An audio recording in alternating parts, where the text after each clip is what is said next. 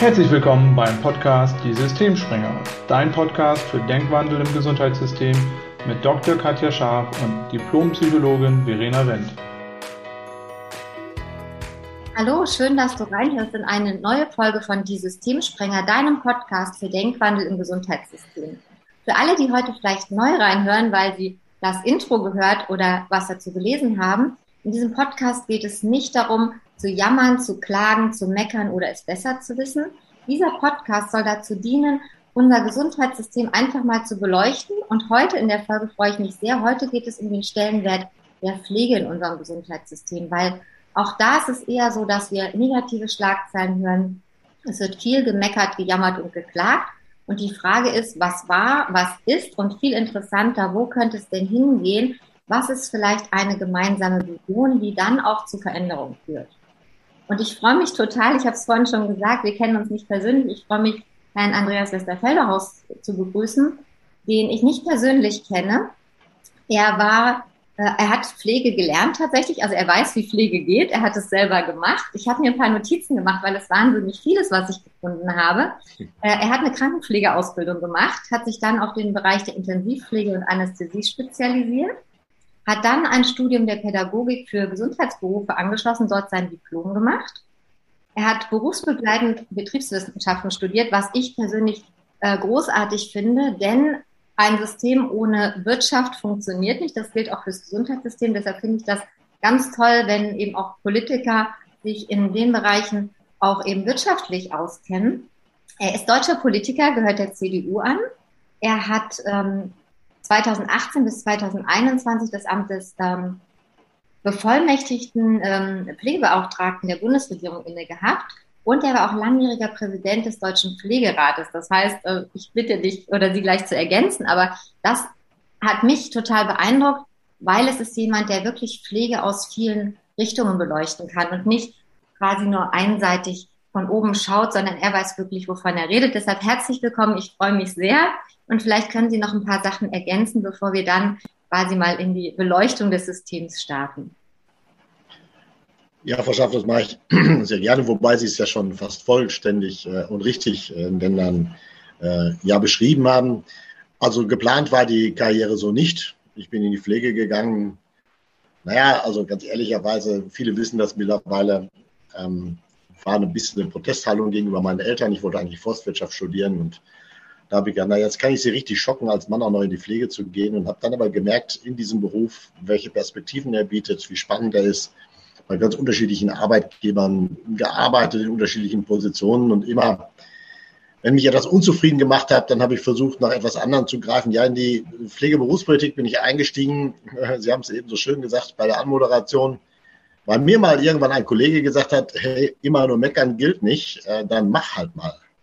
Und äh, da hatte mich jemand bei der Ehre gepackt. Und ähm, ja, das nahm dann den Verlauf. Und wenn man dann irgendwann aufzeigt und sagt, nicht rechtzeitig Nein sagt, dann wird man erst irgendwo in einen Verein geschleust und dann wird man auf einmal Staatsmeister, stellvertretender Vorsitzender, so wurde ich dann Vizepräsident Präsident des Deutschen Pflegerates. Und dann ähm, habe ich sehr viele Jahre, das waren immerhin ja, acht Jahre Präsident, sechs Jahre Vizepräsident, 14 Jahre Berufspolitik, natürlich in Berlin.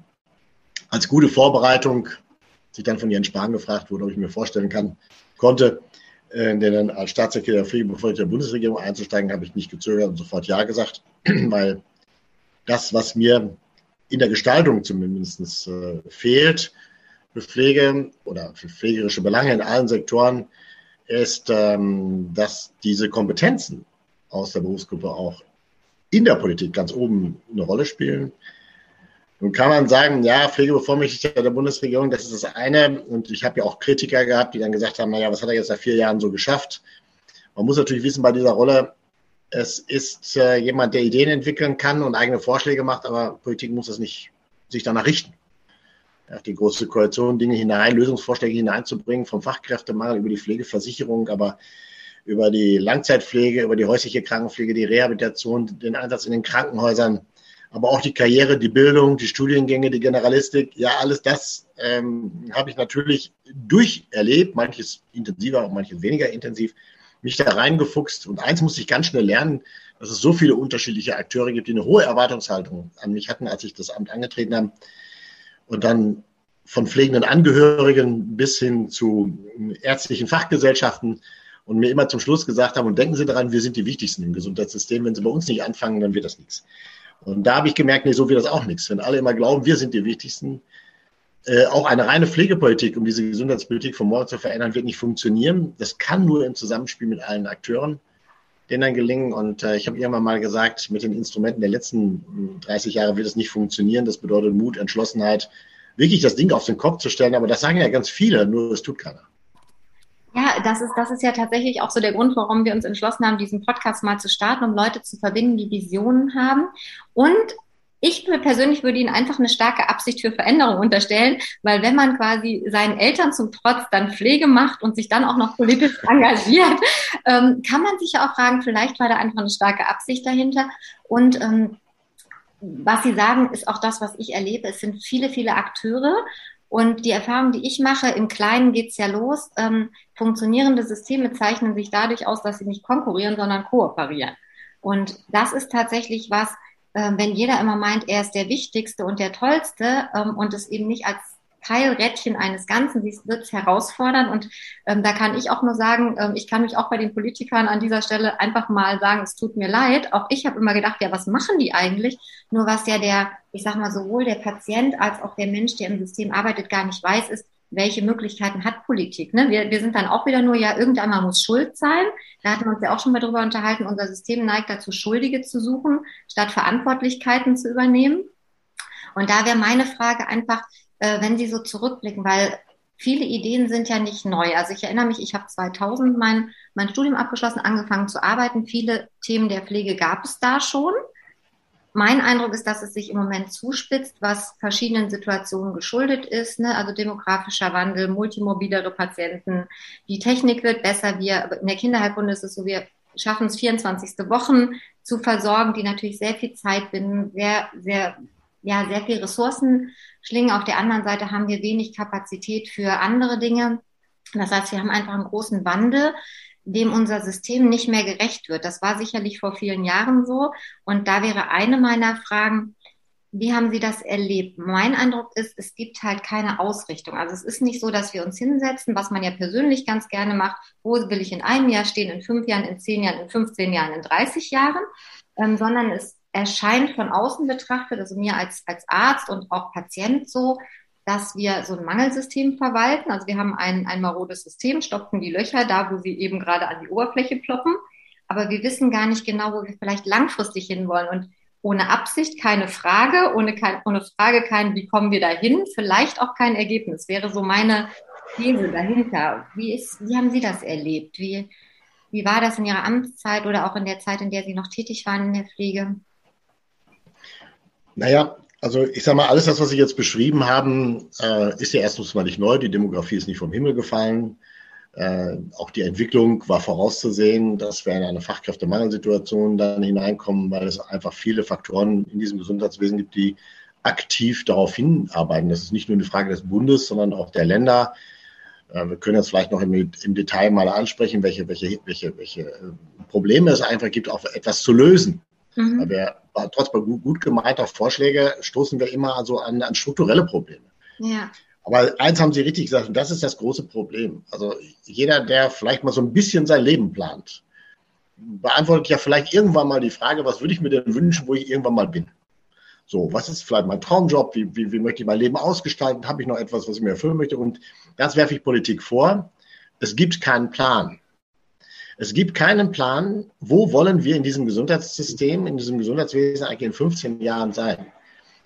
Wenn ich das nicht habe, dann kann ich doch auch in einer Legislaturperiode keine Flöcke einschlagen und keine äh, wegweisenden äh, Prozesse beginnen, äh, die das einleiten. Weil viele Dinge, viele Veränderungen, äh, die benötigen ja unglaublich viel Zeit. Ich will Ihnen mal ein Beispiel nennen, jetzt, jetzt bezogen aus der Pflege heraus. Wir haben gesagt, wir brauchen die Lehrer, in der, die, die, die, diejenigen, die, die die Pflegenden ausbilden, die, die brauchen eine andere Qualifikation. Nordrhein-Westfalen hat die Masterqualifikation vorausgesetzt neben einer Pflegeausbildung. Ich halte das für richtig. Aber wenn man dann in einen Fachkräftemangel stößt und sagt, wir wollen mehr ausbilden und dann auf einmal entdeckt, dass wir zu wenig Masterabsolventen haben, weil wir zu wenig Studienangebote haben, dann muss man sagen, wollen wir das, wollen wir diesen Weg gehen, dann muss ich Studienplätze schaffen. Das dauert seinen Weg, bis wir die Hochschulen haben, bis wir die Hochschullehrer haben. Deswegen sage ich, also das ist, muss Teil eines Planes sein. Und wenn ich Lösungen herbeiführen will, die auch das Zusammenwirken der Professionen ermöglichen, dann braucht das Veränderungen in, in der Ausbildung, in der Pflege, in den primär qualifizierenden Studiengängen, dann braucht das andere Assistenzqualifikationen, dann hat das Auswirkungen auf die Ausbildung das Studium von, von Hebammen, von Physiotherapeuten, von Ärzten, von Medizinern in allen möglichen Bereichen, die letztendlich auf, eine, auf die Zukunft vorbereitet werden müssen, wie sie gemeinsam miteinander diese Herausforderungen angehen. Und wenn ich diesen Plan nicht habe, dann fange ich immer nur Stückwerk an in einer Legislaturperiode. Ich ruckel mich erstmal so ein bisschen zusammen, brauche ein halbes Jahr, bis ich mal die Themenfelder entdeckt habe. Klar, man wird immer eine Entschuldigung finden, warum es jetzt gerade nicht geht. Und dann ist man so mittendrin und überlegt, naja, was kommt jetzt gerade noch von außen auf uns zu? Und dann ist die Legislaturperiode vorbei. Und das ist das, was mich jetzt gerade ähm, schon auch sehr, ja, sehr betrübt. Und betrübt ist vielleicht ein bisschen schlank ausgedrückt. Also es, es ärgert mich auch. Wir kennen die Probleme. Wir haben genügend Analyse. Wir haben zig Modelle gefahren in allen Bereichen. Wir haben kein Erkenntnisproblem, wir haben ein Umsetzungsproblem. Und wir haben ich vermisse den Mut, die Entschlossenheit, die Kreativität, Dinge einfach mal anzufangen und anzupacken. Nicht mit dem Anspruch, wenn ich das jetzt so mache, dann ist das die nächsten 30 Jahre gut, aber sich auf den Weg zu machen, die Bereitschaft zu haben, nachzukorrigieren, Expertinnen und Experten, die das tagtäglich erleben, mitzunehmen auf dem Weg, aber auch als Politik moderierend zu wirken und zu sagen, pass mal auf, für ideologische Geschichten haben wir hier keinen Platz. Es geht um die Versorgung der Menschen in allen Sektoren, im häuslichen Bereich, in der Pflegebedürftigkeit der pflegenden Angehörigen, in den Krankenhäusern, überall. Und das ist eine der ganz großen Herausforderungen. Und ja, was mich gestört hat, dass natürlich gerade dann, wenn man das sehr vehement in der Gesundheitspolitik vorträgt, dann hört man häufig auch die Antwort, zumindest ich habe das gehört, dass man sagt, na ja, ähm, eigentlich haben wir doch immer noch das beste Gesundheitswesen der Welt. Denn an einem Beispiel wird das festgemacht, wenn ich mir irgendwo im Ausland äh, eine Verletzung, eine Erkrankung zusehen, wollen alle so schnell wie möglich nach Hause. Ja, das kann ja auch noch andere Gründe haben, warum ich schnell nach Hause will. Ich sage ja nicht, dass wir ein total marodes System haben, aber alle Ampeln stehen auf Gelb oder Rot. Wenn wir jetzt hier nicht eingreifen, Fragen der Finanzierbarkeit, Fragen der Leistungen, Fragen des Systems, in dem wir merken, so kann es in keinem Falle weitergehen. Das braucht eine breite Diskussion in der Gesellschaft. Denn auch wir als Bürgerinnen und Bürger müssen ja entscheiden, was wir eigentlich wollen und uns nicht mit dem Thema Gesundheit oder Pflegebedürftigkeit erst dann auseinandersetzen, wenn es uns persönlich betrifft. Und dann merken wir, oh, äh, habe ich gar nicht gewusst oder habe ich gar nicht gedacht. Und äh, das ist so meine, meine Erfahrung äh, in, in, den letzten Jahren, was ich, was ich sehr stark äh, denn dann vermisse. Und ähm, ja, zu Beamtes Pflegebevollmächtigten, ich habe diese vier Jahre unheimlich gerne gemacht, weil ich gemerkt habe, jetzt, jetzt bist du an einer Stelle, wo sie dich alle hören müssen. Und mein Ansatz war nie alleine nur Pflegepolitik zu betreiben, sondern Gesundheitspolitik. So waren die ärztlichen Fachgesellschaften alle unisono bei mir im Büro und habe gesagt, wir sind längst auf einem ganz anderen Weg. Wir müssen die gemeinsamen Anstrengungen in den Vordergrund rücken. Und wir, wir brauchen eine andere Struktur. Aber der Pflegebevollmächtigte kann Dinge vorschlagen. Und ob die dann in politisches Handeln gemünzt werden, ja oder nein, das steht mal auf einem anderen Blatt. Und das, wenn ich etwas zu kritisieren habe an diesem Amt, dann war es äh, in der Vergangenheit, ähm, dass am Ende des Tages nicht genügend Macht stand. Nun haben ja Bündnis 90 die Grünen und der Minister Holleczek aus Bayern äh, gefordert, dass das Amt des Pflegebevollmächtigten eine Aufwertung erfährt, indem es im Kanzleramt verortet wird. Diese Aussage fand ich sehr bezeichnend und, und auch ermutigend.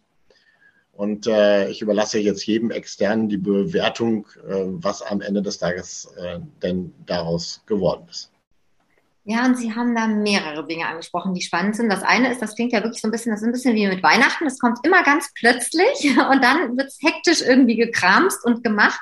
Und, und ich glaube, das ist wirklich ein wichtiger Appell auch an alle Politiker, an alle Patienten, an alle Menschen, die das hören, sich einfach mal zu fragen, ja, wie ist das, wenn man nicht weiß, wo man hin will, wo soll man losgehen? Also man, man, man kann sich nicht justieren. Das ist wie wenn ich irgendwie die Temperatur im Raum auf 23 Grad eingestellt habe, mal vor zehn Jahren, weil da war das ausreichend. Jetzt wird es immer kälter. Ich bräuchte eigentlich 25 ich schraube ein bisschen an der Heizung, aber der Thermostat wird nicht verändert, dann kühlt es eben auch immer wieder runter auf 23. Und so kommt mir das immer ein bisschen vor.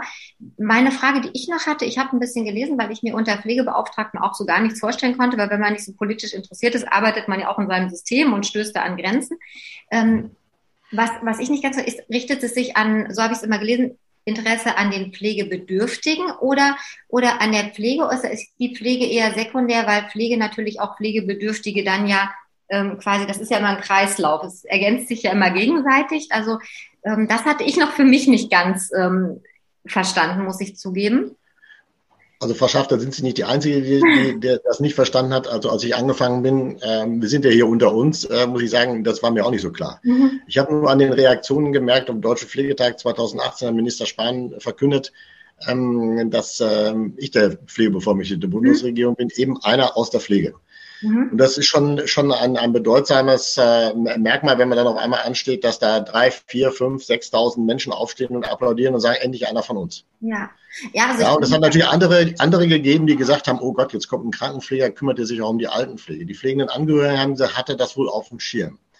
Und mir wurde sehr schnell klar, dass es hier, und da hat der Pflegebevollmächtigte schon sehr viel Gestaltungsspielraum, wie breit fasst er denn sein Aufgabenfeld? Sowohl vom Pflegebedürftigen, aber von den pflegenden Angehörigen alle mit ins Boot zu nehmen, denn alles hat mit allen zu tun. Sie können nicht in einem einzigen Sektor anfangen, etwas zu verändern, wenn wir wissen, dass die große Gruppe der pflegenden Angehörigen einfach nicht mehr kann, ja. an Überlastung scheitert. Und wenn Sie sagen, wir, wir übernehmen diese Aufgaben nicht, dann bleibt, was bleibt denn dann? Dann bleibt ein, ein Abdriften in die häusliche Versorgung oder in die stationäre Langzeitversorgung, in der wir keinen Platz und kein Geld haben und kein Personal. Das heißt, wir, wir treffen dann immer wie viel unnötige Krankenhausanweisungen gibt es, weil andere Systeme in anderen Sektoren nicht funktionieren. Also alles hat mit allem zu tun. Wenn Sie die Rahmenbedingungen für alle verbessern, wenn Sie in dem System insgesamt was verändern, dann können Sie den Fokus auf einen einzigen gar nicht legen. Und ich ziehe den Bogen ja auch noch weiter, weil damit sind Sie nicht nur beim Thema Pflege. Damit sind Sie auch beim Zusammenwirken der Berufsgruppen, zum Beispiel in der Physiotherapie. Wie macht man, wie macht man aufgabenteilig im Team etwas? Wie wirkt man mit Hebammen zusammen? Wir haben noch keine, keine, keine unterschiedliche Spuren, in denen wir laufen. Wie kriegt man eine Vernetzung ähm, von, von, von, von Hausärzten, von Fachärzten in den unterschiedlichen Sektoren denn gestemmt? Wissen Sie, ich lese in den Zeitungen immer wieder, auch in meiner Heimat, ähm, dass so und so viele Hausarztsitze nicht mehr besetzt werden können. Ist übrigens auch nicht neu, war auch abzusehen. Aber Werbeprämien zu zahlen, mietfrei eine Hausarztpraxis dahinzusetzen, ein MRT da reinzusetzen, löst das Problem nicht, denn die kommen ja woanders her. Aber eine Idee, wie kann ich das System anders aufsetzen? Wie kann ich die Ressourcen der Berufsgruppen so einsetzen zum Wohle der Patientinnen und Patienten? Das ist doch die Herausforderung. Und da sage ich Ihnen, zumindest was bezogen auf Pflege, Physiotherapeuten und auch andere Berufsgruppen angeht, wir betreiben eine Ressourcenverschwendung, die auch letztendlich zur Berufsunzufriedenheit führt, auch innerhalb der Pflege. Weil mich haben sehr viele nach einer Fachweiterbildung gefragt, nach einer Ausbildung, nach einem primär qualifizierenden Studiengang in der Pflege der Beruf ist in Ordnung, der ist äh, attraktiv, da müssen sich Rahmenbedingungen ändern, klar. Aber wissen Sie, wir haben so viel gelernt, wir haben so viele Kompetenzen, warum dürfen wir die im Sinne der Menschen nicht einsetzen? Und das ist ein ganz, ganz, ganz großes Problem. Wir haben eine Ressourcenverschwendung. Mein Lieblingsbeispiel ist immer zum Beispiel in der häuslichen Versorgung. Eine examinierte äh, Pflegefachfrau, Pflegefachmann, wie sie ja zukünftig heißen, ist vielleicht auch zertifizierte Wundmanagerin. Sie diagnostiziert eine chronische Wunde bei einer alten Dame, weil sie es als erste erkennt. Sie weiß, was es für eine Wundauflage hat, hat aber kein Budget, kann berufsrechtlich, leistungsrechtlich, haftungsrechtlich nicht reagieren, geschweige denn, äh, denn dann weitermachen. Sie ist darauf angewiesen, andere Kompetenzen, die dann vielleicht nicht mehr so gelagert sind, wie sie das eigentlich kann. Und das ist nur eine von vielen Beispielen. Das würde Leid beim Menschen äh, ersparen. Das würde uns äh, viel unnütze Krankenhausaufenthalte ersparen. Das da zu machen, wo es anfällt mit der Kompetenz. Was nicht heißt, jeder darf da alles. Die Kompetenzen müssen transparent sein, sie müssen klar sein, sie müssen berufsrechtlich, haftungsrechtlich, leistungsrechtlich abgesichert sein. Aber wenn ich dann Argumente höre, das kann nicht funktionieren, weil äh, es greift in mein Budget ein, in mein Berufsrecht, in mein Leistungsrecht, dann sage ich denen häufig, ihr habt vergessen, wofür wir in diesen Gesundheitsfachberufen eigentlich alle gemeinsam angetreten sind. Nämlich für Patienten, Patientinnen, Pflegebedürftige, für die Menschen. Und ich als möglicher Patient oder Pflegebedürftiger würde erwarten, dass mir die bestmögliche Leistung zuteil wird von jemandem, der es kann. Deswegen muss der Maßstab auch gelten. Es müssen die Menschen tun, die es am besten können und die dastehen. Ja, Intensivstationen, Sie haben es eben ja einmal gesagt, ich bin Fachkrankenpfleger für Intensivpflege und Anästhesie. Äh, diese Kompetenz war immer so lange unbestritten, wie ähm, eine andere Berufsgruppe, ein Arzt, der aus dem Studium kam, auf die Intensivstation kam und sagte, wer hat heute Nacht Nachtdienst? Und ich sage, ich bin da und der dann gesagt, oh, da ist ja alles gut, dann, dann können wir miteinander arbeiten. Und äh, wenn es dann um die Beatmungsgrenzen, Einstellungen ging und so weiter und so fort, dann wurde da hingehört und, und mit, mit Zunahme der Erfahrung eines anderen ähm, hat sich das System wieder verschoben. Und sie können auch in der Pflege nicht irgendwann Lückenbüßer sein, weil das andere nicht kann, sondern sie müssen auch ihre Kompetenzen da einsetzen können. Zum Wohle der Patienten. Leistung und Karriere müssen sich auch da lohnen. Wertschätzung muss ich nicht immer rausposaunen, sondern Wertschätzung hat auch was mit Akzeptanz meiner Leistung und meiner Kompetenz zu tun. Ja, und das haben wir in Corona-Zeiten ja gesehen. Ja, ja, und, und Wertschätzung hat ja auch was mit gelebter Wertschätzung zu tun, weil in Corona-Zeiten, ja. dann wird applaudiert auf dem Balkon und kaum ist es vorbei, wird nicht mehr drüber gesprochen. Und, äh, und auch da wieder, das ist ja auch so eine, so eine große Vision, die ich für unser System habe und deshalb auch so ein, so, ein, so ein komplettes Neuaufstellen, diese Vernetzung von Berufsgruppen. Verena und ich hatten im letzten Podcast so den, das Thema Titelwahnsinn in der Medizin. Ja, dass man immer meint, äh, der Professor kann es besser, weil er den Titel hat. Ja, der Professor hat es aber vielleicht selber noch nie so oft gemacht, weil er viel im Labor stand, deshalb Professor geworden ist ähm, also unser System ist ja an sich schon ein bisschen absurd und dass man einfach wieder mehr auf Augenhöhe kommt, dass man miteinander, also wie gesagt, kooperieren statt konkurrieren, das wäre so was, was ich mir wünschen würde. Die Frage ist, und das habe ich auch erlebt, das haben Sie auch gerade gesagt, wenn man eine Idee oder eine Lösung im Kopf hat, dann kommen immer die, die sagen, warum es nicht geht. Und also ne, immer die ganzen Gründe, ja, können wir nicht, weil ist kein Geld da. Wo ich mich immer frage, wie viel Geld wir verschwenden an unnötigen Untersuchungen, an, ähm, und, und letztlich ist das System, das ist mein Empfinden, das muss nicht die Wahrheit sein, das bitte ich hier an der Stelle nochmal, das ist meine persönliche Meinung. Das öffnet auch ein bisschen Lug und Trug die Tür. Also, ne, wenn ich plötzlich so und so nicht mehr abrechnen kann und weiß, anders kriege ich das hin, jeder guckt nach seinem wirtschaftlichen Vorteil, dann wird halt auch schon mal was gemacht, was vielleicht anders ginge, bringt aber weniger Geld. Und wie Sie sagen, wir sind alle, und das glaube ich, vergessen wir ganz oft, egal ob in Pflege, ob in einem anderen Heilberuf, als Arzt angetreten, für Patienten. Also wirklich für Patienten. Wir selber sind irgendwann auch welche und ich würde mir wünschen, äh, Menschen so behandeln zu können, wie ich auch behandelt werden möchte. Und im Moment kann ich sagen, so würde ich als Patient manchmal nicht irgendwo liegen wollen. Und da frage ich mich, wie kommen wir da wieder hin? Also welche Möglichkeiten gibt es, ähm, gerade in so einem System, wie wir das haben, auch diese ganze jeder hat so ein eigenes System. Es ist, ne, das eine regelt der Bund, das andere regelt das Land, das andere macht das Krankenhaus selber. Dann haben wir viele öffentliche, äh, private Krankenträger. Also es ist so wenig einheitlich. Und da sehe ich so die Herausforderung, wie kriege ich die Leute an einen Tisch, weil jeder ja doch so seine eigenen Interessen vertritt. Und was oft auftaucht, ist, mir wird was weggenommen. Also wenn ich mich da jetzt drauf einlasse, nimmt mir einer was weg ich komme in den Mangel, da verwalte ich doch lieber den Mangel, den kenne ich. Der ist zwar total, ich sag mal das Wort Scheiße für alle Beteiligten, Patienten, Mitarbeiter, Geschäftsführer möchte ich dann auch nicht sein in so einer Situation, weil die kriegen ja auch Druck von anderen Seiten. Ähm, statt sich einfach zu wagen und zu sagen, okay, das haben wir probiert, über Jahre es funktioniert nicht. Wir machen uns mal für eine gemeinsame Vision auf und wir gehen tatsächlich im wahrsten Sinne mal durchs Nichts. Ja, wir wissen nicht, wie es funktioniert. Nur zurück zum Alten könnte man ja immer wieder. So meine naive Vorstellung. Wie sehen Sie das? Oder welche Möglichkeiten gäbe es denn da nochmal vielleicht neue äh, Wege zu suchen, eine Vision zu kreieren? Ja, wissen Sie, also erstmal die gute Botschaft vorweg. Also ich habe schon eine, auch schon eine Veränderung wahrgenommen. Also mhm. ähm, die ich, ich habe jetzt in den letzten Jahren wahrgenommen, das habe ich auch schon öfter in Vorträgen gesagt, also dass wir jetzt sowohl in der Politik, aber auch in den Gesundheitsfachberufen Dinge diskutieren, von denen ich vor zehn Jahren niemals geglaubt hätte, dass wir sich mal diskutieren.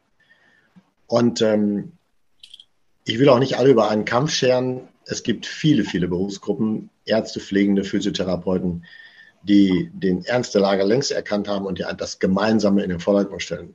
Warum kommen Intensivmediziner zu mir und sagen, Herr Westerflaus, machen Sie sich bitte stark dafür, die Intensivpflegekräfte in ihrem Qualifikationsniveau auf dem Master hinzuheben. Machen Sie sich für Personalbemessungssystem statt. Also weil die Berufsgruppen auch gemerkt haben, ganz anders gemerkt haben, dass der eine ohne den anderen ja gar nicht kann. So, das ist ja noch nicht, hat sich noch nicht überall rumgesprochen, aber das ist die gute Botschaft, dass sich da eine Menge in Bewegung setzt. Klar gibt es immer noch die Hardliner, die irgendwo sagen, okay, die nächsten drei Jahre nicht, da gehe ich nämlich in Ruhestand und dann mach mir die Sinnflut, das kannst du dann auch nicht sein. Sie haben etwas angesprochen, wir haben eine wahnsinnige Trägervielfalt in diesem System der Versorgung, äh, konfessionelle Krankenhäuser, kommunale Krankenhäuser, private, gemeinnützige. Ja, wenn da, wenn, wenn Politik es zulässt, dass da jeder sein eigenes äh, Ziel vor Augen hat, aber nicht im Sinne des Ganzen, dann muss man sich nicht wundern, dass es so konkurrierend nebeneinander herläuft. So, und da, kann, da bleibt aus meiner Sicht nur zwei Dinge über. Also einmal zu sagen, Leute, ich bin als Bundesgesundheitsminister nicht mehr gewillt, das, zu, das hinzunehmen. Ich, wir, wir haben aber alle gemeinsam jetzt eine Chance und mein Plan und meine Vorstellung ist, das so und so zu machen.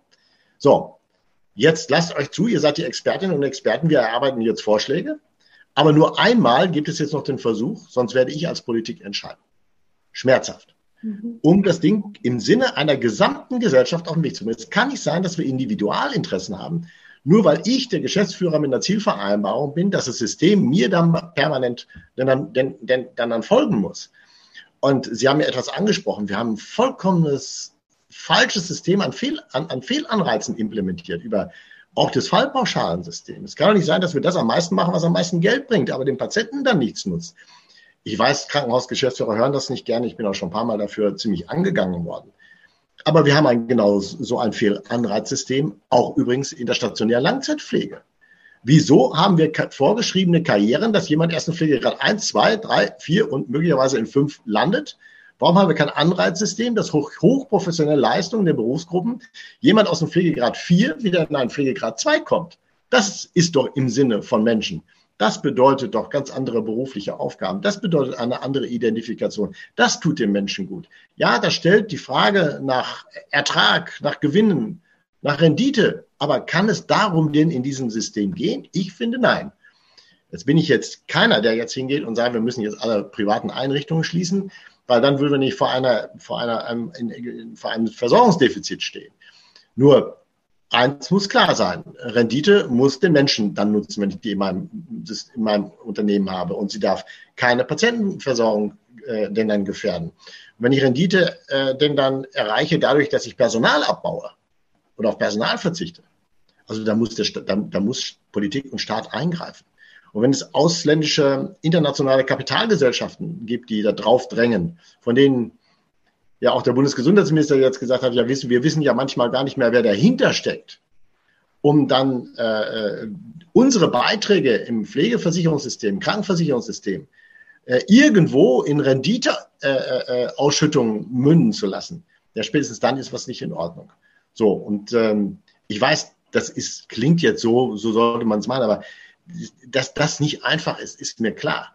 Aber wenn hier nicht mal irgendjemand die wirkliche, deutliche Ernsthaftigkeit mal wirklich richtig laut an den Pranger stellt und nicht in irgendeiner Medienüberschrift, weil es gerade mal populär ist, sondern wirklich nicht etwas kaputt redet, sondern auch gleichzeitig mit Vorschlägen kommt, wie wir es denn ändern können, damit wir uns auf den Weg machen. Und das Einzige, was mir immer überbleibt, ist zu sagen, wir brauchen eine Allianz der Willigen. Und da kommt die nächste gute Botschaft verschaffen. Das können Sie mir glauben, in den letzten vier Jahren und auch jetzt nach meinem Ausscheiden aus dem Amt erfahre ich es immer wieder von diesen Menschen, gibt es immer mehr, die sagen, ich bin nicht mehr bereit, das mitzumachen. So, und worauf hört Politik denn? Politik hört auf Gesellschaft, die sagt, wir wollen es anders. Deswegen haben wir Veränderungen in der Energiepolitik. Deswegen haben wir Veränderungen in der Umweltpolitik. Und während wir als Bürgerinnen und Bürger und wir als Gesundheitsfachberufe, die alle Expertinnen und Experten sind, uns nicht zusammenraufen und sagen, hey, Politik, so nicht mehr. Macht euch auf den Weg. Wir haben zurzeit in der Gesundheitspolitik eine Corona-Politik. Und ich habe manchmal das Gefühl, dass draußen der Fachkräftemangel weiter zunimmt, dass die Erschöpfungs, ob bei Ärztinnen oder Ärzten oder Pflegenden oder wem auch immer, der Glaube fehlt, dass Politik überhaupt noch mal was verändert die dann genau diesen Versorgungssystem den Rücken kehren. Warum müssen Pflegebedürftige und ihre Angehörige in manchen, in manchen Regionen lange darauf warten, bevor sie einen Platz finden, dass sie eine adäquate Versorgung erfahren? Und nur eins muss auch passieren. Wir dürfen uns mit diesem Thema, jetzt bezogen auf Pflegepolitik, nicht immer nur dann beschäftigen, wenn es uns jetzt äh, äh, gerade persönlich getroffen hat. Deswegen war es gerade in den letzten Monaten auch mein Ansinnen, auch in Jugendorganisationen auch in politischen Jugendorganisationen, egal welcher Couleur, äh, dass das Thema auch zu beschreiben, weil Pflege und Pflegebedürftigkeit und Pflegepolitik hat nicht nur was mit dem Alter zu tun. Wir haben viele Neugeborene, die mit Behinderungen auf die Welt kommen. Wir haben auch da zeitweise temporäre Einschränkungen. Wir wissen in Deutschland manchmal nicht, wie wir unsere, unsere Frühchen behandeln. Die werden, fliegen wir kreuz und quer durch die Lande. Wir haben junge Menschen, die mit 30 Jahren einen Schlaganfall, einen Herzinfarkt haben, die dann in irgendeinem Altenheim denn dann landen da aber nicht versorgt werden können. Wir haben pflegende Eltern zu Hause, die pflegebedürftige Kinder haben. Ja, und wir haben natürlich auch eine zunehmende Anzahl an Menschen, die so am Ende des Lebens intensivst pflegebedürftig, nicht einfach eine Beschäftigung brauchen, die intensivst menschenwürdige Pflege und Versorgung brauchen. Und dann nutzt es gar nichts, immer neue Zahlen, wie wir heute in einer großen Zeitung wieder lesen können, zu präsentieren, dass jetzt die Babyboomer äh, in die Rente gehen und was das dann heißt, wie viele Millionen von, von, von Pflegenden wir dann, dann brauchen. Das, das, das zu beschreiben nutzt nichts. Wir brauchen einen kompletten Paradigmenwechsel. Und jetzt kommt schon wieder eine gute Nachricht. Wir haben doch die Lösung.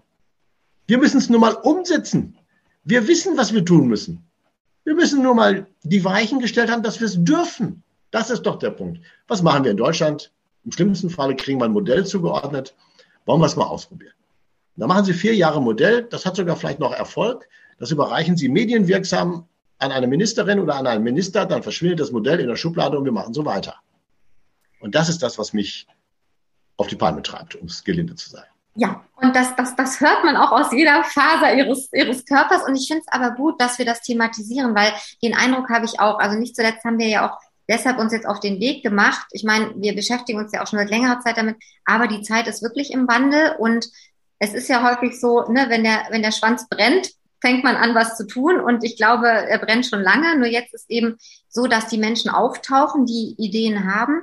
Und da einfach so den, den Wunsch zu haben, dass die sich vernetzen und wirklich einfach mal diese Ideen nochmal präsentieren, weil was ich auch immer, was mir immer aufstößt, ist dieses, ja, wir, wir erstellen dann einen Plan, den stellen wir dann vor und ich denke dann so, na super, wie lange wird der Plan erstellt, wie lange dauert es, bis der vorgestellt wird und was passiert dann? Im Zweifel wird er von der Hälfte abgelehnt, weil es immer Gründe gibt, es nicht zu machen und da stimme ich Ihnen vollkommen zu, wir müssen losgehen. Losgehen für Vernetzung, für Kooperation. Ähm, ich bin felsenfest davon überzeugt, dass wir genug Geld auch für unser Gesundheitssystem haben. Es wird halt an einigen Stellen ausgegeben, wo man vielleicht auch nochmal kritisch prüfen könnte, muss das alles so sein? Ähm, Stichwort ähm, hatten Sie vorhin auch schon ausgesprochen, hausärztliche Versorgung. Ne? Das holländische System lebt ja ein bisschen vor. Die haben eine gute Grundversorgung und die weisen den Spezialisten zu, wenn es nötig ist, da gibt es einen Filter. Ich bin ja jetzt quasi einer der Spezialisten, ja, ich bin ja Kinderendokrinologe, Diabetologin, gibt es nicht so viele von. Ich werde zugeschmissen mit Zweit-, Drittmeinungen, mit, mit Überweisung. Da hat keiner vorher sich mal Gedanken gemacht. Das ist manchmal schlicht und ergreifend Frechheit, was ich da angeboten kriege. Mache ich alles, ist mir egal, ich werde dafür bezahlt, ich liebe die Menschen, ich mache es für die und die Eltern sind ja auch beruhigt, dann waren sie beim Spezialisten. Nur das bindet unsere Ressourcen und das verschwendet zum Teil auch Gelder. Und da würde ich mir persönlich wünschen, so wie Sie es gesagt haben, Politik und die Menschen, die in diesen unterschiedlichen Bereichen arbeiten, wirklich wie so eine Mastermind-Gruppe. Also da, da, da sitzt jemand aus der Pflege, da sitzt jemand aus der Physiotherapie, da sitzt jemand, vielleicht auch mal ein Heilpraktiker, obwohl die ja so verteufelt werden, aber die machen zum Teil sehr gute Arbeit, ist wieder so ein anderes, anderes Feld. Also, dass man einfach mal sitzt und sagt, okay, wir sind angetreten für die Patienten, für die Menschen.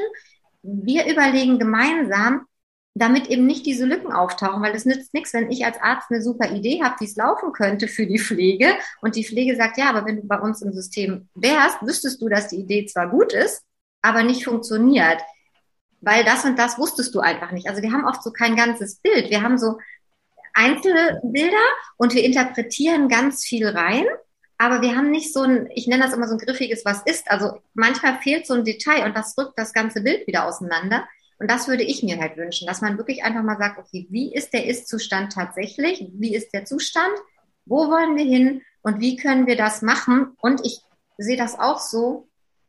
Ähm, wahrscheinlich müssen Krankenhäuser geschlossen werden, damit eben Zentren entstehen, was aber dafür sorgt, Personal kann dann am Zentrum sein. Also es ist, es würde Schichten besser belegen lassen. Was ich gerade erlebe, ist, es werden tatsächlich Abteilungen geschlossen aber es gibt keinen Plan B. Das heißt, die, die, zum Beispiel jetzt Geburtsklinik als Beispiel, die Kinder werden ja geboren, die, die überlegen sich ja nicht, oh, jetzt ist das Zentrum zu, ich warte mal drei Monate mit der Geburt, bis ich irgendwo versorgt werde. Das heißt, die schlagen in Kliniken auf, die auch schon am Limit sind, die diese Versorgung mit übernehmen, die sind gar nicht drauf ausgelegt, wo ich immer denke, das ist wieder so der zweite Schritt vom ersten. Warum denn nicht erstmal überlegen, wo kann man so ein Zentrum etablieren, wo viele Geburten sind, wo viel Expertise ist, wo die Menschen die, die ganzen Prozeduren in der Pflege auch wirklich machen, weil sie viel Expertise sammeln können. Nicht n gleich 1, sondern n gleich 100 mit dem Schlüssel, den man braucht an Personal. Da habe ich mich lange schon gefragt, warum kriegen wir das nicht hin? Und dann landen wir wahrscheinlich wieder von den Individualinteressen dann nimmt mir jemand was weg. Das ist immer so meine Interpretation. Ja. Vielleicht ist es anders, aber. Das kann, gut, ich meine, das kann man jetzt, das ist sicherlich erstmal allzu zu, zu, zu, zu menschlich. Ja, mhm. Wenn jemand in meinem Portemonnaie gerade, sage ich mhm. auch, äh, äh, Finger weg. Aber dann brauche ich von außen jemand, äh, der mir auf die Finger haut. Und also sagen, nee, dafür, sind, dafür, ja, dafür sind wir nicht angetreten. Und so, und da brauche ich jemand, da, da brauche ich natürlich Menschen, zu denen ich Vertrauen habe, dass sie es schaffen. Und da brauche ich die Kompetenz auch in der Politik. Das muss man jetzt einfach auch mal so sehen. Also ich habe gemerkt, also ich wäre in der Energiepolitik als Staatssekretär oder in der Umweltpolitik eine absolute Fehlbesetzung gewesen. Ja. Aber in der Thematik Pflege, pflegerische Versorgung und Gesundheitsversorgung konnte mir niemand was vormachen. Und dann haben sie viele fachfremde Politiker, die dann Vertrauen haben, dass diese Beispiele einleuchtend sind. Sie müssen es den Menschen so erklären, ähm, dass sie es verstehen, nicht hochwissenschaftlich und ihnen Mut machen, sich einfach mal auf den Weg zu machen. Und dann funktioniert das auch. Ja. Deswegen sage ich nicht nur, dass diese Expertise aus pflegerischer Sicht kommen muss, sondern die kommen natürlich genauso aus ärztlicher Sicht. Wir haben zig Runden mhm. äh, in den Ministerien, die wir drehen, äh, wo man sagt, naja, dann machen wir mal einen runden Tisch und müssen wir mal alle sprechen. Wissen Sie, wenn ich das schon höre, dann kann ich mir schon sehen, wer da alle sitzt und dann immer wieder erklärt, so, Sie haben es gerade sehr schön formuliert, warum das nicht funktioniert.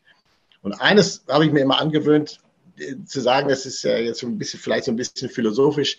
Wenn wir nicht lernen, bei diesen Herausforderungen, denen wir stehen, das Wörtchen aber aus unserem Wortschatz zu verbannen, dann wird das nichts.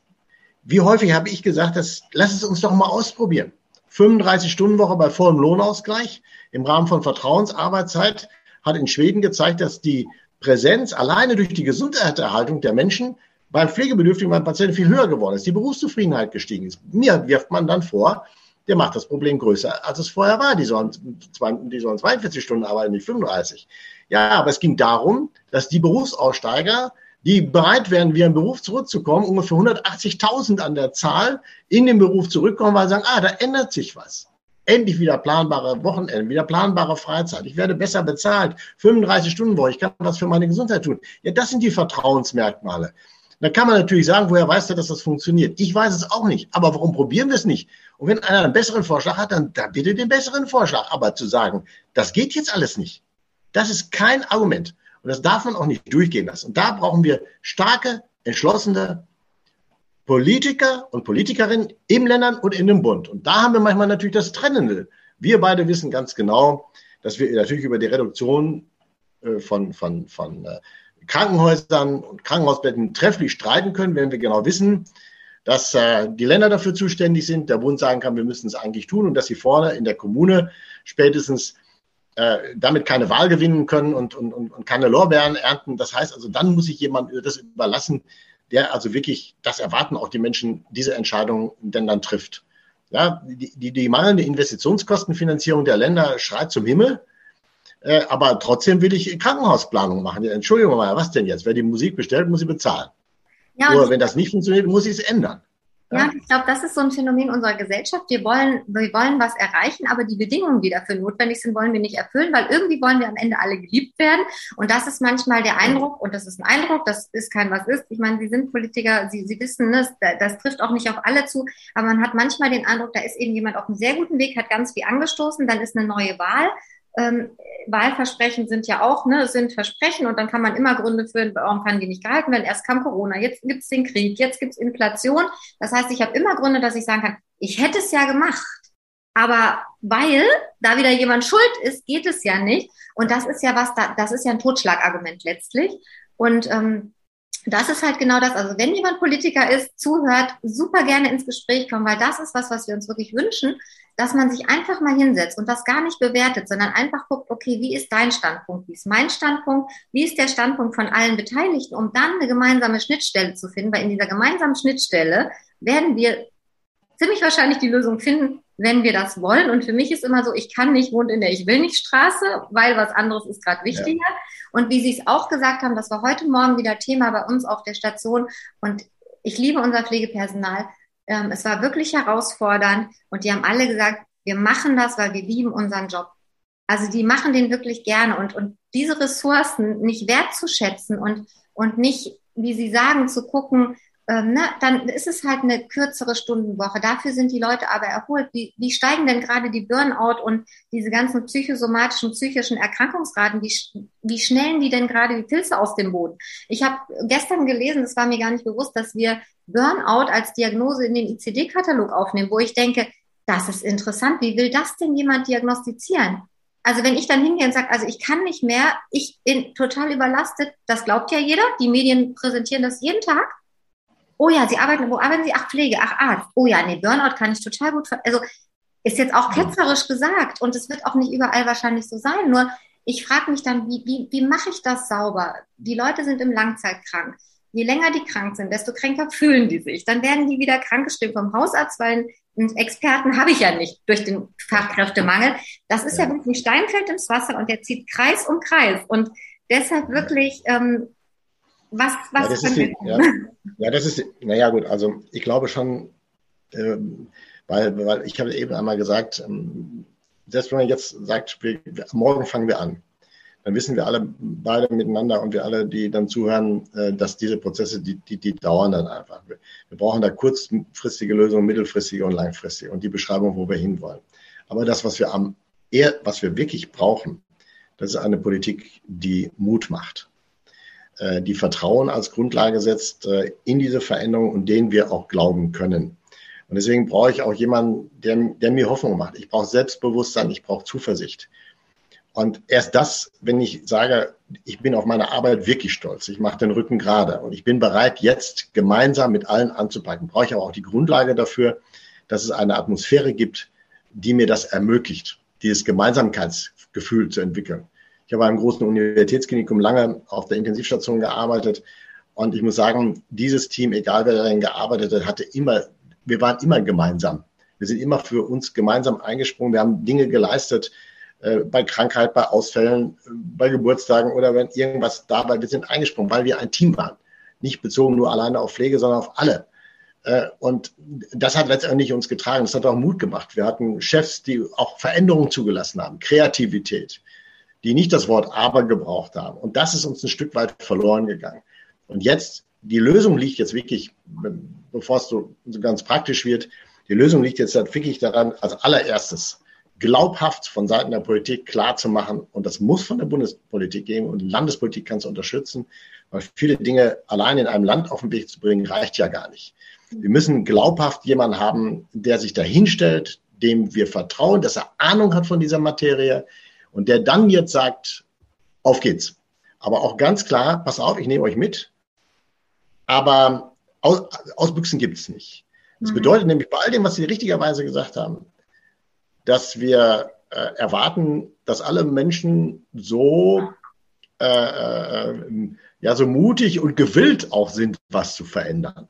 Mhm. Ja, ich erlebe häufig nach langen, endlosen Diskussionen oder auch Anhörungen im Deutschen Bundestag, dass ich mich am, am, am Ende des, der Diskussion gefragt habe, wollten die eigentlich? Nein. Sie kamen mit einer vorgefertigten Meinung und haben gesagt, da wollen wir noch mal zeigen. Dann werden ganze Armeen gewappnet mit Argumenten und in einer Sprache, die dann keiner mehr versteht und wird erklärt, warum das nicht funktioniert. Ja, und wenn Sie dann am Ende des Tages haben Sie dann jemand da gegenüber sitzen in der Politik, der sagt, resigniert, naja, wenn die alle nicht wollen und alle nicht können, na, wie lange haben wir noch an Regierungszeit? Ähm, dann muss da mal jemand anders denn dann anpacken. Und ich habe das in Corona-Zeiten dann erlebt, wie schnell man dann dabei ist, was alles nicht läuft. Ja, wir waren auf so eine Zeit nicht vorbereitet. Wir haben, wir, wir hatten keine Blaupause dafür. Ja, aber wir haben, es gilt auch nicht die Ausrede, äh, Sie haben ja alles recht mit dem, was wir tun müssen, aber jetzt geht das gerade nicht. Jetzt haben wir Corona. Mhm. Jetzt geht es gerade nicht. Wir haben einen unsäglichen Krieg, äh, in, in, in, den, den wir haben. Jetzt geht es gerade nicht. Wir haben Angst vor einer Teuerungsrate. Jetzt geht es gerade nicht, weil wir schlittern in eine Rezession. Und wir haben immer Gründe, warum wir dafür keine Zeit haben. Nein, wir können das eine tun und müssen das andere nicht lassen. Also es gibt Heerscharen von guten, gewillten, fähigen Expertinnen und Experten, die brauchen einen vernünftigen Auftrag. Die müssen aber auch das Gefühl haben, dass man sie lässt mit ihren Ergebnissen. Und ganz konkret für die Pflege, ich habe es immer wieder gesagt, wir hatten ja die konzertierte Aktion Pflege, äh, die, die war ja längst noch nicht am Ende, die hat ja nur fünf Arbeitsgruppen. Ausbildung, Ausbildung, Ausbildung muss gestärkt werden. Die muss Weiterbegleitung und Praxisanleitung, primär qualifizierende Studiengänge. Da haben wir eine große Baustelle, dass uns das an Stellen wegbricht, weil die Praxisansätze in den Krankenhäusern nicht refinanziert werden. Die Rahmenbedingungen, Verlässlichkeit, Planbarkeit von Familie, Beruf, Freizeit, Berufsautonomie gehört dazu. Welchen Beitrag kann Digitalisierung denn dann leisten, um mich in meiner, in meiner Arbeit zu entlasten? Wenn Sie sehen, dass in der stationären Langzeitpflegeeinrichtung einmal im Quartal ein Mitarbeiter mit 100 äh, versicherten Karten zu 100 Hausärzten fährt, in 100 Lesegeräte stecken, damit die im nächsten Quartal weiter behandeln können, das ist doch einfach nur irre. Wir müssen die Bürokratie abba äh, abbauen. Wir müssen Migration endlich auch als Fach, als Zuwanderung so möglich machen, dass sie händelbar ist. Wir haben 16 Bundesländer, die unterschiedliche, unterschiedliche Anerkennungsbescheide auf unterschiedliche Verfahren auswählen, bei Ärztinnen und Ärzten und bei Pflegenden.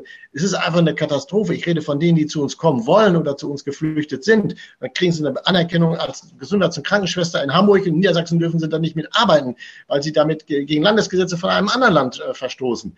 Und wir brauchen eine anständige, eine anständige Bezahlung. Ich finde es unerträglich, dass wir zum Beispiel so bisher in der Altenpflege und äh, bezogen auf Gesundheits- und Krankenpflege so Gewalt nach einer dreijährigen Ausbildung, so gewaltige äh, äh, Gehaltsunterschiede haben. Und dann werde ich immer gefragt, ja, wieso hoch soll das Einstiegsgehalt haben? Ich sage, das ist gar nicht die Frage. Karriere muss sich lohnen, der sich auf den Weg macht, Verantwortung übernimmt, eine Fachweiterbildung macht, jetzt noch einen Masterabschluss. Ja, verdammt nochmal, der muss wissen, was er hinterher macht. Ja. Wie attraktiv ist das? Und der muss dann auch gutes Geld verdienen. Ja, das hat so, so viele Facetten. Die kriegen wir in der uns zu verfügenden Zeit ja gar nicht alle erledigt. Und deswegen kann ich Ihnen ja anbieten, gerne nochmal äh, bei, bei einer Gelegenheit, dass man auch ganz konkret wird, wo geht's dann dann weiter? Vielleicht erleben wir ja doch noch ein Wunder. Äh, naja, also mein Glaube äh, an Veränderungen ist schon da, mein Optimismus auch, der geht auch nicht verloren aber wir müssen auch konkret werden. Ja, und wir müssen Politik auch aus Sicht der Berufsgruppe damit konfrontieren, dass wir es nicht mehr wollen. Der Organisationsgrad von 1,2 oder 1,4 Millionen Pflegenden, Frau Schaaf, ist einfach grottenschlecht. Mhm. Wenn ich sehe, was der Marburger Bund und Ärztinnen und Ärzte auf den Weg bringen, was sie für Veränderungen sorgen, dann gucke ich da nicht mit Neid hin, aber es zeigt, wie wichtig es ist, sich zu organisieren und sich in diesem Haifischbecken des Lobbyistentums im Gesundheitswesen nicht zum Opfer zu machen. Absolut, das sind, das sind schöne Schlussworte. Ich habe mir gerade schon Themen aufgeschrieben. Wenn draußen jemand zuhört und sagt, das sind Themen, die, äh, die äh, wir aus dem Mund nochmal hören wollen. Also ich habe mir sowas aufgeschrieben wie tatsächlich Ausbildungsförderung, sehe ich auch als ganz großes Manko, zumal uns ja jetzt die Erfahrenen, weil das System ist, wie es ist, da machen wir uns nichts vor. Menschen, die gut sind, finden andere Stellen. Und die finden auch Stellen, wo sie Wertschätzung und auch monetären Ausgleich finden. Das heißt, das erfahrene Personal bricht weg. Die Jüngeren kriegen eine für mich sehr unfunktionale Ausbildung, um nicht zu sagen schlechte Ausbildung, weil auf dem Papier und aus dem Buch zu lernen ist das eine. Die menschliche Expertise, das, was Sie gesagt haben, ne, wenn ich als junge Assistenz habe, ich war damals froh um jede erfahrene Schwester, die ich hatte, die hat mir auf Deutsch gesagt, meinen Arsch in den Nachtdiensten gerettet. Ja, wenn ein Kind sterben geübt hat und ich nicht wusste, was es hat und die erfahrene Schwester kam und gesagt hat, ist ein Pseudokrop, ist nicht schlimm, ich gebe ein Zäpfchen, du kommst wieder, wenn du dich beruhigt hast, wenn die Eltern ruhig sind. Das, das ist ja so, ja, das ist ja gelebtes, gelebtes Leben und das ist ja auch gar nicht verwerflich, solange diese Expertise da ist. Und wenn die mir wegbricht und wenn ich nicht in der Ausbildung was verändere, Kommunikation, Teambildung, äh, mehr miteinander, ja, warum sind denn, warum sind denn diese ganzen Gesellschaften, natürlich ist jeder so ein eigener Berufsgruppe, aber warum vernetzen wir die nicht? Warum gucken wir nicht ganzheitlich, wo wir hinwollen? Also das sind alles Themen. Ich würde mich sehr freuen. Also Themen haben wir, glaube ich, genug. Ähm, ich freue ja. mich auf jeden Fall sehr, dass Sie da waren, weil darum geht's ja. Es ist eben ein Was ist, was ja nicht ein bleiben muss, ein Was ist bleiben muss. Das heißt, es gibt ja Optionen und es ist tatsächlich so, das ist auch mein Eindruck, die Menschen, die die jetzt ähm, quasi lauter werden, die sagen, wir wollen Veränderung, wir wollen mitgestalten, die sind da. Ähm, ich habe manchmal so die Sorge, dass es auf der anderen Seite vom Pferdfeld so von Aufopferung und alles mit sich machen lassen hin zu nur noch ähm, Selbstwirksamkeit, Achtsamkeit, habe ich mehr im ärztlichen Bereich tatsächlich, dass ich dann manchmal so Ärzte höre, die sagen, Ärzte der neuen Zeit, steht auf, wehrt euch, grenzt euch ab. Finde ich ja prinzipiell auch okay. Abgrenzen für Gesundheit, um wieder für andere da zu sein. Sich nur abzugrenzen funktioniert nur auch nicht, weil wir sprechen von Patienten, die wir betreuen. Und deshalb ja. also deshalb ist das so, warum ich das mache, für alle, die mich nicht kennen, es geht nicht darum zu jammern, es geht nicht darum, es besser zu wissen, sondern wirklich nur zu sagen, okay, wir vernetzen jetzt die Menschen, die im Sinne dessen, wofür sie angetreten sind, Sie haben es gesagt, für die Patienten, für die Menschen, für ein menschliches, gesundes Gesundheitssystem losgehen. Und dazu gehört auch mal, dass ich dafür Bedingungen erfülle, weil ganz ohne Bedingungen, so wie die Leute das gerne hätten, alles neu, aber keine Bedingungen dafür erfüllen, das funktioniert nicht. Und ich frage mich immer, warum die Leute das im Gesundheitswesen erwarten, ähm, wenn ich einen Handwerker bestelle, dann bezahle ich meine Rechnung, dann nehme ich bestimmte Sachen in Kauf. Beim Gesundheitssystem ist irgendwie vieles immer selbstverständlich, sofort äh, wird erwartet. Das ist ja nicht nur unser Bereich, sondern das ist ja viel weiter. Das heißt, die Gesellschaft dürfen wir ja auch wieder dazu bringen, das System zu verstehen und auch ihren Anteil zu übernehmen. Da sind wir wieder beim Stichwort Selbstverantwortung bei Patienten. Also auch dazu könnten wir ja wahrscheinlich eine Folge machen. Das heißt, es zieht ja, so wie Sie gesagt haben, es ist alles verbunden letztlich. Ja. Ja, und ähm, ja, äh, meine Frage, wie geht's bei Ihnen weiter? Oder ist es noch so, dass Sie es vielleicht selber, engagieren Sie sich weiter politisch oder sagen Sie, die Politikverdrossenheit der Leute, die, die ähm, führt dazu, dass ich irgendwie auch ähm, mich nicht mehr so engagiere? Wie geht's bei Ihnen weiter? Nein, nein, also äh, gut, äh, ob es politisch weitergeht, das mhm. liegt ja nicht in meiner Hand. Da muss Politik ja immer fragen. Also ja, man, kann, man, man kann sich ja nicht für irgendeinen Posten selten für einen Posten ja. bewerben. Ja. So, und da ist, da ist mein Frust jetzt nicht da, aber ich werde der Pflege erhalten bleiben. Das Thema pflegende Angehörige, pflegerische Versorgung, diese Gruppe zu unterstützen, ist mir ein, ein ganz, ganz, ganz großes Anliegen. Ich werde aber auch die Pflegenden selber in ihrer Profession nicht aus dem Auge verlieren. Ich habe nach wie vor viele Anfragen, mich doch äh, zu äußern zu dem Themen. Das hilft ja medial als Unterstützung auch immer. Ja. Aber man braucht natürlich auch ein Feld, äh, so für mich brauche ich auch, dass es auch Strukturen gibt, wo ich jetzt ganz konkret mhm. für Verbesserungen beitragen kann. Und da liegen mir die pflegenden Angehörigen ganz besonders auch am Herzen. Und äh, dann kommen wir wieder, weil das tut letztendlich auch allen gut. Und, äh, aber man muss sich dann auch mal entscheiden, wo, wo, wo schreibt man ein. Gut, ich werde, ich denke mal, das wird dann in nächster Zukunft irgendwann mal äh, sicherlich auch mal öffentlich. Ich halte mich da noch ein bisschen bedeckt, aber ähm, in, Hände in Schoß legen und das Thema äh, Gesundheitsversorgung, pflegerische Versorgung äh, nicht weiter zu verfolgen, kommt für mich nicht in Frage. Super. Also ich sehe da, ich sehe da wirklich ganz viele Perspektiven, Möglichkeiten und ich sehe den Wandel. Also ich, ich, ich sehe mich dann auch schon in einem neuen System. Und äh, vielen, vielen Dank fürs Interview. Wenn Sie draußen zugehört haben, sagen, das Thema ist spannend, ich habe da eine persönliche Erfahrung, sei es als Patient, sei es als äh, Pflegekraft, sei es als Arzt, egal in welchem Heilberuf Sie tätig sind, sei es als Politiker, sei es als MDK-Berater, wir alle sind verbunden, wir alle haben unseren Standpunkt und es ist immer leicht, über den anderen zu schimpfen und zu meckern, wenn man seinen Standpunkt nicht kennt. Man muss den nicht lieben und gut finden. Nur ihn zu verstehen hilft manchmal schon auch Gespräch in Augenhöhe. Und da haben wir zu gesprochen. Das ist das, was uns, glaube ich, irgendwann trägt. Ein Gespräch auf Augenhöhe, Expertengremien. Und wenn jemand sagt, es geht nicht, ein dickes rotes ähm, Kreuz durch, wie könnte es gehen? Geht nicht, Kreuz durch, wie könnte es gehen? Und auch wenn die Ideen absurd klingen, wir hätten keine Entwicklung gemacht in den letzten Jahrhunderten, wenn alle immer gesagt hätten, das geht nicht. Wir könnten nicht fliegen, wir hätten kein Internet. Das ist so das, wo ich immer denke, es gibt Optionen. Und wir gucken, Sie hatten es auch gesagt, die Skandinavier leben viele Sachen vor, die Holländer haben gute Systeme. Also wenn, wenn Sie interessiert sind, melden Sie sich gerne auch für Ideen, vielleicht für andere Podcast-Folgen äh, mit Herrn Westerfellhaus. Wir freuen uns sehr, wenn Sie an unserer Arbeit interessiert sind. Schaut auf der Seite nach gesundemgesundheitssystem.de. Wir freuen uns und ich bedanke mich an der Stelle nochmal für das Interview. Vielen Dank. Sehr gerne.